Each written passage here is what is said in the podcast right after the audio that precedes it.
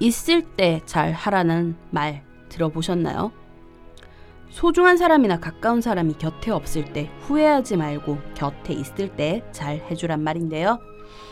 많은 사람들이 내 상황이 그래서 나중에, 내 처지가 그래서 나중에, 그렇게 미루고 또 미루고 그러다가 그런 기회를 놓쳐버리는 것을 우리 주위에서 어렵지 않게 찾아볼 수 있습니다.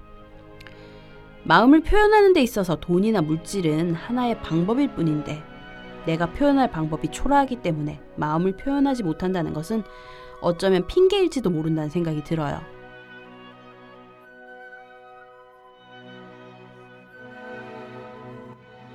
사랑한다는 말 한마디, 미안하다는 말 한마디, 고맙다는 말 한마디.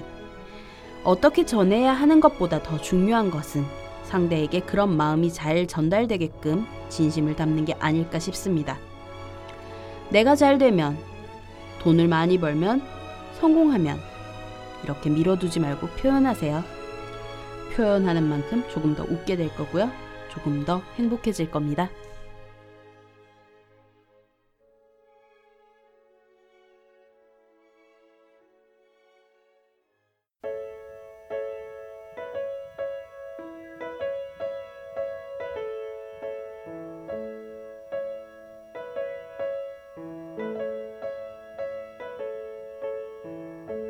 See you're thinking, baby. I've been thinking too about the way we used to be and how to start anew. Maybe I'm a hopeless dreamer, maybe I've got it wrong. But I'm going where the grass is green if you'd like to come along.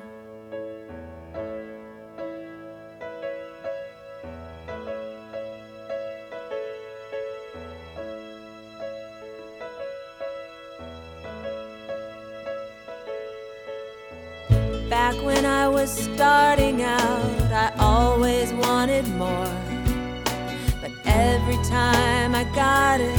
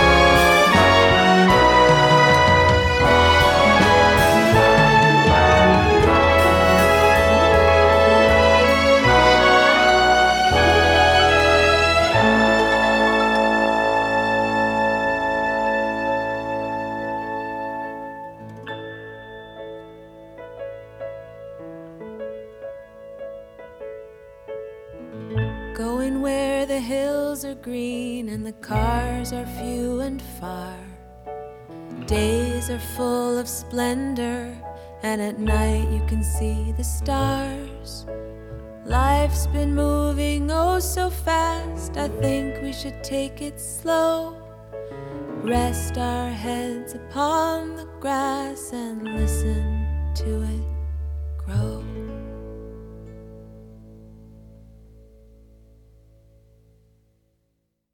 2014년 7월 첫째 주 이지 클래식 첫 곡으로 핑크 마티니의 Splendor in the Grass 들으셨어요. 이 곡 중간에 삽입된 차이코프스키 피아노 협주곡 1번 부분도 잘 들으셨죠? 안녕하세요. 이지 클래식입니다. 지난 한 주 어떻게 보내셨나요? 오늘 오프닝에서는 마음을 전하는 것에 대해서 말씀드렸는데요. 청취자 여러분들에게 권유하는 것이기도 하지만 저 자신에게 하는 약속과 다짐이기도 했습니다. 어, 지난 주말 저는 아주 오랜만에 할머니를 찾아뵀었거든요. 할머니의 84번째 생신이라서 온 가족이 모였는데 예전보다 자주 편찮으시다고 하는 할머니 흰머리와 빈머리가 늘어가는 아버지와 고모들 그리고 작은아버지들을 보고 한 생각이었어요. 내가 크게 성공하면 내가 돈을 많이 벌면 잘해야지. 그렇게 미루고 또 미루다 보면 늦어버릴 수도 있겠구나 하는 생각. 어, 내가 지금 할 수 있는 것에서 정성을 조금 담고 내 진심을 100%, 200% 담아 미루지 말고 전해야지. 그런 생각을 했어요. 이번 한 주는 가까운 사람들, 소중한 사람들에게 마음을 전하는 시간을 가져보는 건 어떨까요? 간단한 식사 한 끼 혹은 차나 커피 한 잔 하면서 꼭 비싼 것이 아니어도 상관없잖아요. 메일 주소 소개해 드릴게요. 방송에 대한 클레임, 질문, 건의사항은 메일로 보내주세요. 이지 클래식 뮤직 골뱅이 gmail.com e a s y c l a s s i c m u s i c 골뱅이 gmail.com입니다. 방송 업로드 공지되고 있는 트위터 계정은 이지 언더바 클래식이고요. 아이튠즈 팟캐스트 어플리케이션과 아이블로그 어플리케이션에서는 간단한 선곡표 바로 확인하실 수 있습니다. 팟빵 어플리케이션에서는 선곡표 지원이 되지 않는 관계로 블로그에 자세한 선곡표 올려드리고 있어요. 선곡표 궁금하신 분들은 주소창에 easyclassicm.blogspot.kr 입력하시고 찾아오시면 됩니다. 많은 관심과 참여 부탁드릴게요. 오늘은 지난 시간이 이어서 음악의 천재 모차르트 2편을 준비했습니다. 음악 한 곡 듣고 모차르트에 대한 이야기 더 나눠보도록 할게요. 모차르트 피아노 소나타 11번 A장조 쾌일 번호 331 중에서 3악장 알라 툴카 알레그레토 일명 터키 행진곡이라고 불리는 작품입니다. 지휘자이자 피아니스트인 다니엘 바렌보임의 연주로 들려드릴게요.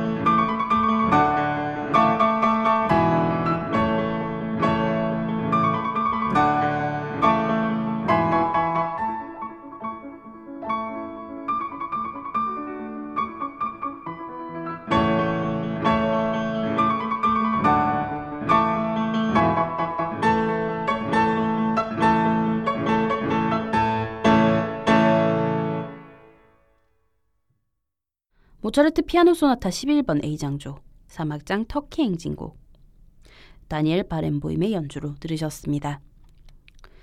지난 시간 잘츠부르크를 통치하던 대사교와 사이가 틀어진 청년 모차르트에 대해서 말씀드렸는데요. 당시 음악가들은 후원자라는 명목으로 교회나 귀족, 왕실에 종속되어 있었습니다. 21세였던 모차르트는 장기 연주 여행 허가를 새로운 대사교에게 간청하였지만 한마디로 거절당했고 이로 인해 대주교에게 사직원을 제출해버리고 맙니다. 이런 일은 게오르크 프리드리히 헨델 이후 공식적인 후원 없이 자립을 감행한 최초의 작곡가로 기록되기도 합니다. 모차르트는 여행을 하며 새로운 직장을 찾기 위해서 모친과 만하임, 파리까지 갔지만 목적을 이루지 못했습니다. 하지만 뛰어난 만하임의 오케스트라와 파리의 음악적 분위기를 접하게 되면서 모차르트의 음악성이 더 짙어졌다고 평가받습니다. 그리고 이때 파리 여행에서 모차르트는 모친의 사망을 겪습니다. 또 파리에 오기 전 만난 마나임의 베버 가문의 큰딸인 알로이지아와의 사랑과 변심 이 모든 게 모차르트의 음악성을 조금 더 깊게 만들지 않았을까 싶습니다. 여행에서 돌아온 후 궁정음악가로 계속 활동을 했지만 1780년 말 미넨 궁정으로부터 의뢰받은 오페라 크레타의 왕 이도메네오 상년을 위해서 잘츠부르크를 떠난 것과 대사교와 불화가 표면화된 것을 계기로 모차르트는 아버지의 반대와 사직원의 반려에도 불구하고 빈에서 살기로 결심합니다. 빈에서는 처음 작곡 그리고 피아노 연주 교육 활동을 하였으며 오페라 후궁으로부터의 탈출, 하프나 교향곡, 피아노 협주곡 등을 작곡했고 후궁으로부터의 탈출은 초연에서 대성공을 거둡니다. 이 시기에 모차르트는 평생 반려자인 콘스탄체를 만나 사랑에 빠졌는데요. 콘스탄체는 모차르트가 사랑했지만 실현당한 알로이지아 베버의 여동생이었습니다. 아버지 레오폴트는 콘스탄체와의 결혼을 반대했었는데 모차르트는 아버지의 반도에도 불구하고 1782년 8월 4일 성 슈테판 성당에서 결혼식을 올립니다. 모차르트가 빈에 머무르는 동안 작곡한 교향곡이나 현악 사중주 곡 등은 하이든의 작품들과 함께 고전파 시대의 전형적인 스타일을 확립하는 작품이 되는데요. 1785년에는 하이든과 직접 알게 되어 서로 영향을 주고받게 됩니다. 음악 작품성이 더 깊어지는 거죠. 이맘때 아버지 레오폴트는 빈에 와서 아들 내외와 함께 생활하며 아들의 물질적, 예술적 성공을 지켜보았는데 그때 모차르트는 하이든에게 헌정한 6곡의 현악 사중주를 완성하는 중이었습니다. 그중 마지막 세 곡은 하이든이 지켜보는 가운데 모차르트의 집에서 연주되었다고 하는데요. 이때 하이든은 레오폴트에게 신 앞에서 그리고 정직한 사람으로서 당신에게 말할 건데 당신의 아들은 내가 아는 가장 위대한 작곡가입니다. 라고 평가합니다. 하지만 빈의 청중들의 기호로부터는 점점 멀어져서 생활이 어려워집니다. 86년부터 이듬해에 걸쳐 그런 상황이 눈에 띄게 나타났는데 오페라 부파 피가로의 결혼이나 오페라 돈조반니 등은 이 시기에 탄생된 모차르트의 걸작이라고 할 수 있습니다. 오페라 부파는 18세기에 발생한 희극적이고 대중적인 오페라를 뜻하는 용어입니다. 그 이전의 오페라는 그리스 신화나 고대의 영웅담을 소재로 한 엄숙하고 비극적인 이탈리아 오페라였는데 이것은 오페라 부파 등장 이후 오페라 세리아라 분류되곤 합니다. 87년 4월에는 베토벤이 찾아왔고 5월에는 아버지 레오폴트가 세상을 떠났습니다. 12월 7일에는 신성 로마 제국의 황제 요제프 2세로부터 글룩에 이어 궁정 실내 작곡가로 임명되었지만 그건 이름뿐이었고 경제적으로는 크게 도움이 되지는 않았습니다. 전임자였던 글룩이 연봉으로 2천 굴덴을 받았던 데에 비해 모차르트는 800굴덴 정도를 받았을 뿐이었죠. 경제적인 궁핍 속에서 소위 3대 교향곡이라고 분류되는 교향곡 39번 이장조, 교향곡 40번 G단조, 교향곡 41번 C장조 주피터 교향곡을 작곡합니다. 이 시기에 완성된 모차르트의 음악 두 곡 들려드릴게요. 첫 번째로 들으실 곡은 오페라 부파 피가로의 결혼 중 소곡입니다. 콜린 데이비스의 지휘, BBC 심포니 오케스트라의 연주로 함께 하시고요. 두 번째로 들으실 곡은 모차르트 3대 교향곡 중 제40번 G단조 쾌일 번호 550번 중에서 1악장 몰토 알레그로입니다. 이 곡도 굉장히 유명한 곡이라서 도입부를 들어보시면 어디선가 한 번 이상 들어본 것 같은 기분이 드실 겁니다. 칼뱀의 지휘, 베를린 피라모니 오케스트라의 연주로 함께 하시겠습니다.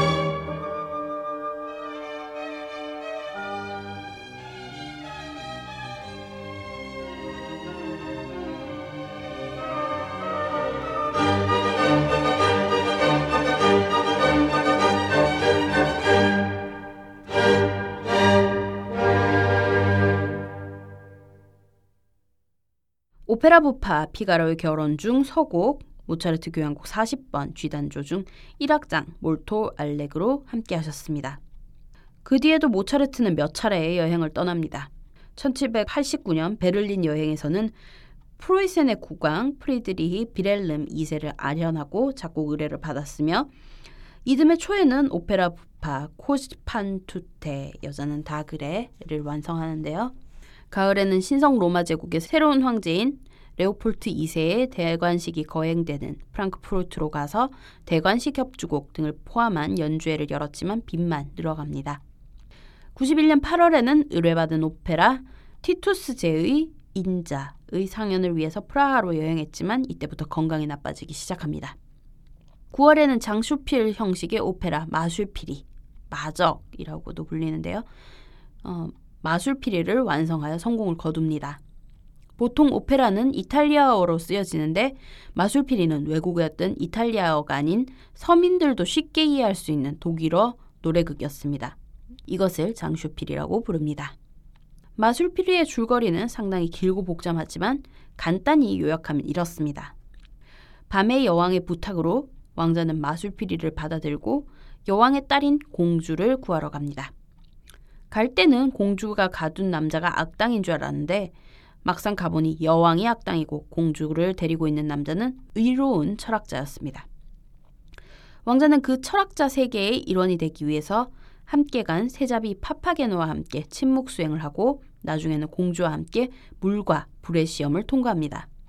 짝이 없어 슬퍼하던 파파게노도 자기에게 꼭 어울리는 파파게나를 만나 행복해지고 밤의 여왕의 세계는 무너집니다. 마술 피리는 초연극장에서 100회 넘게 공연되면서 그의 오페라 중 가장 훌륭한 흥행 성적을 올렸습니다.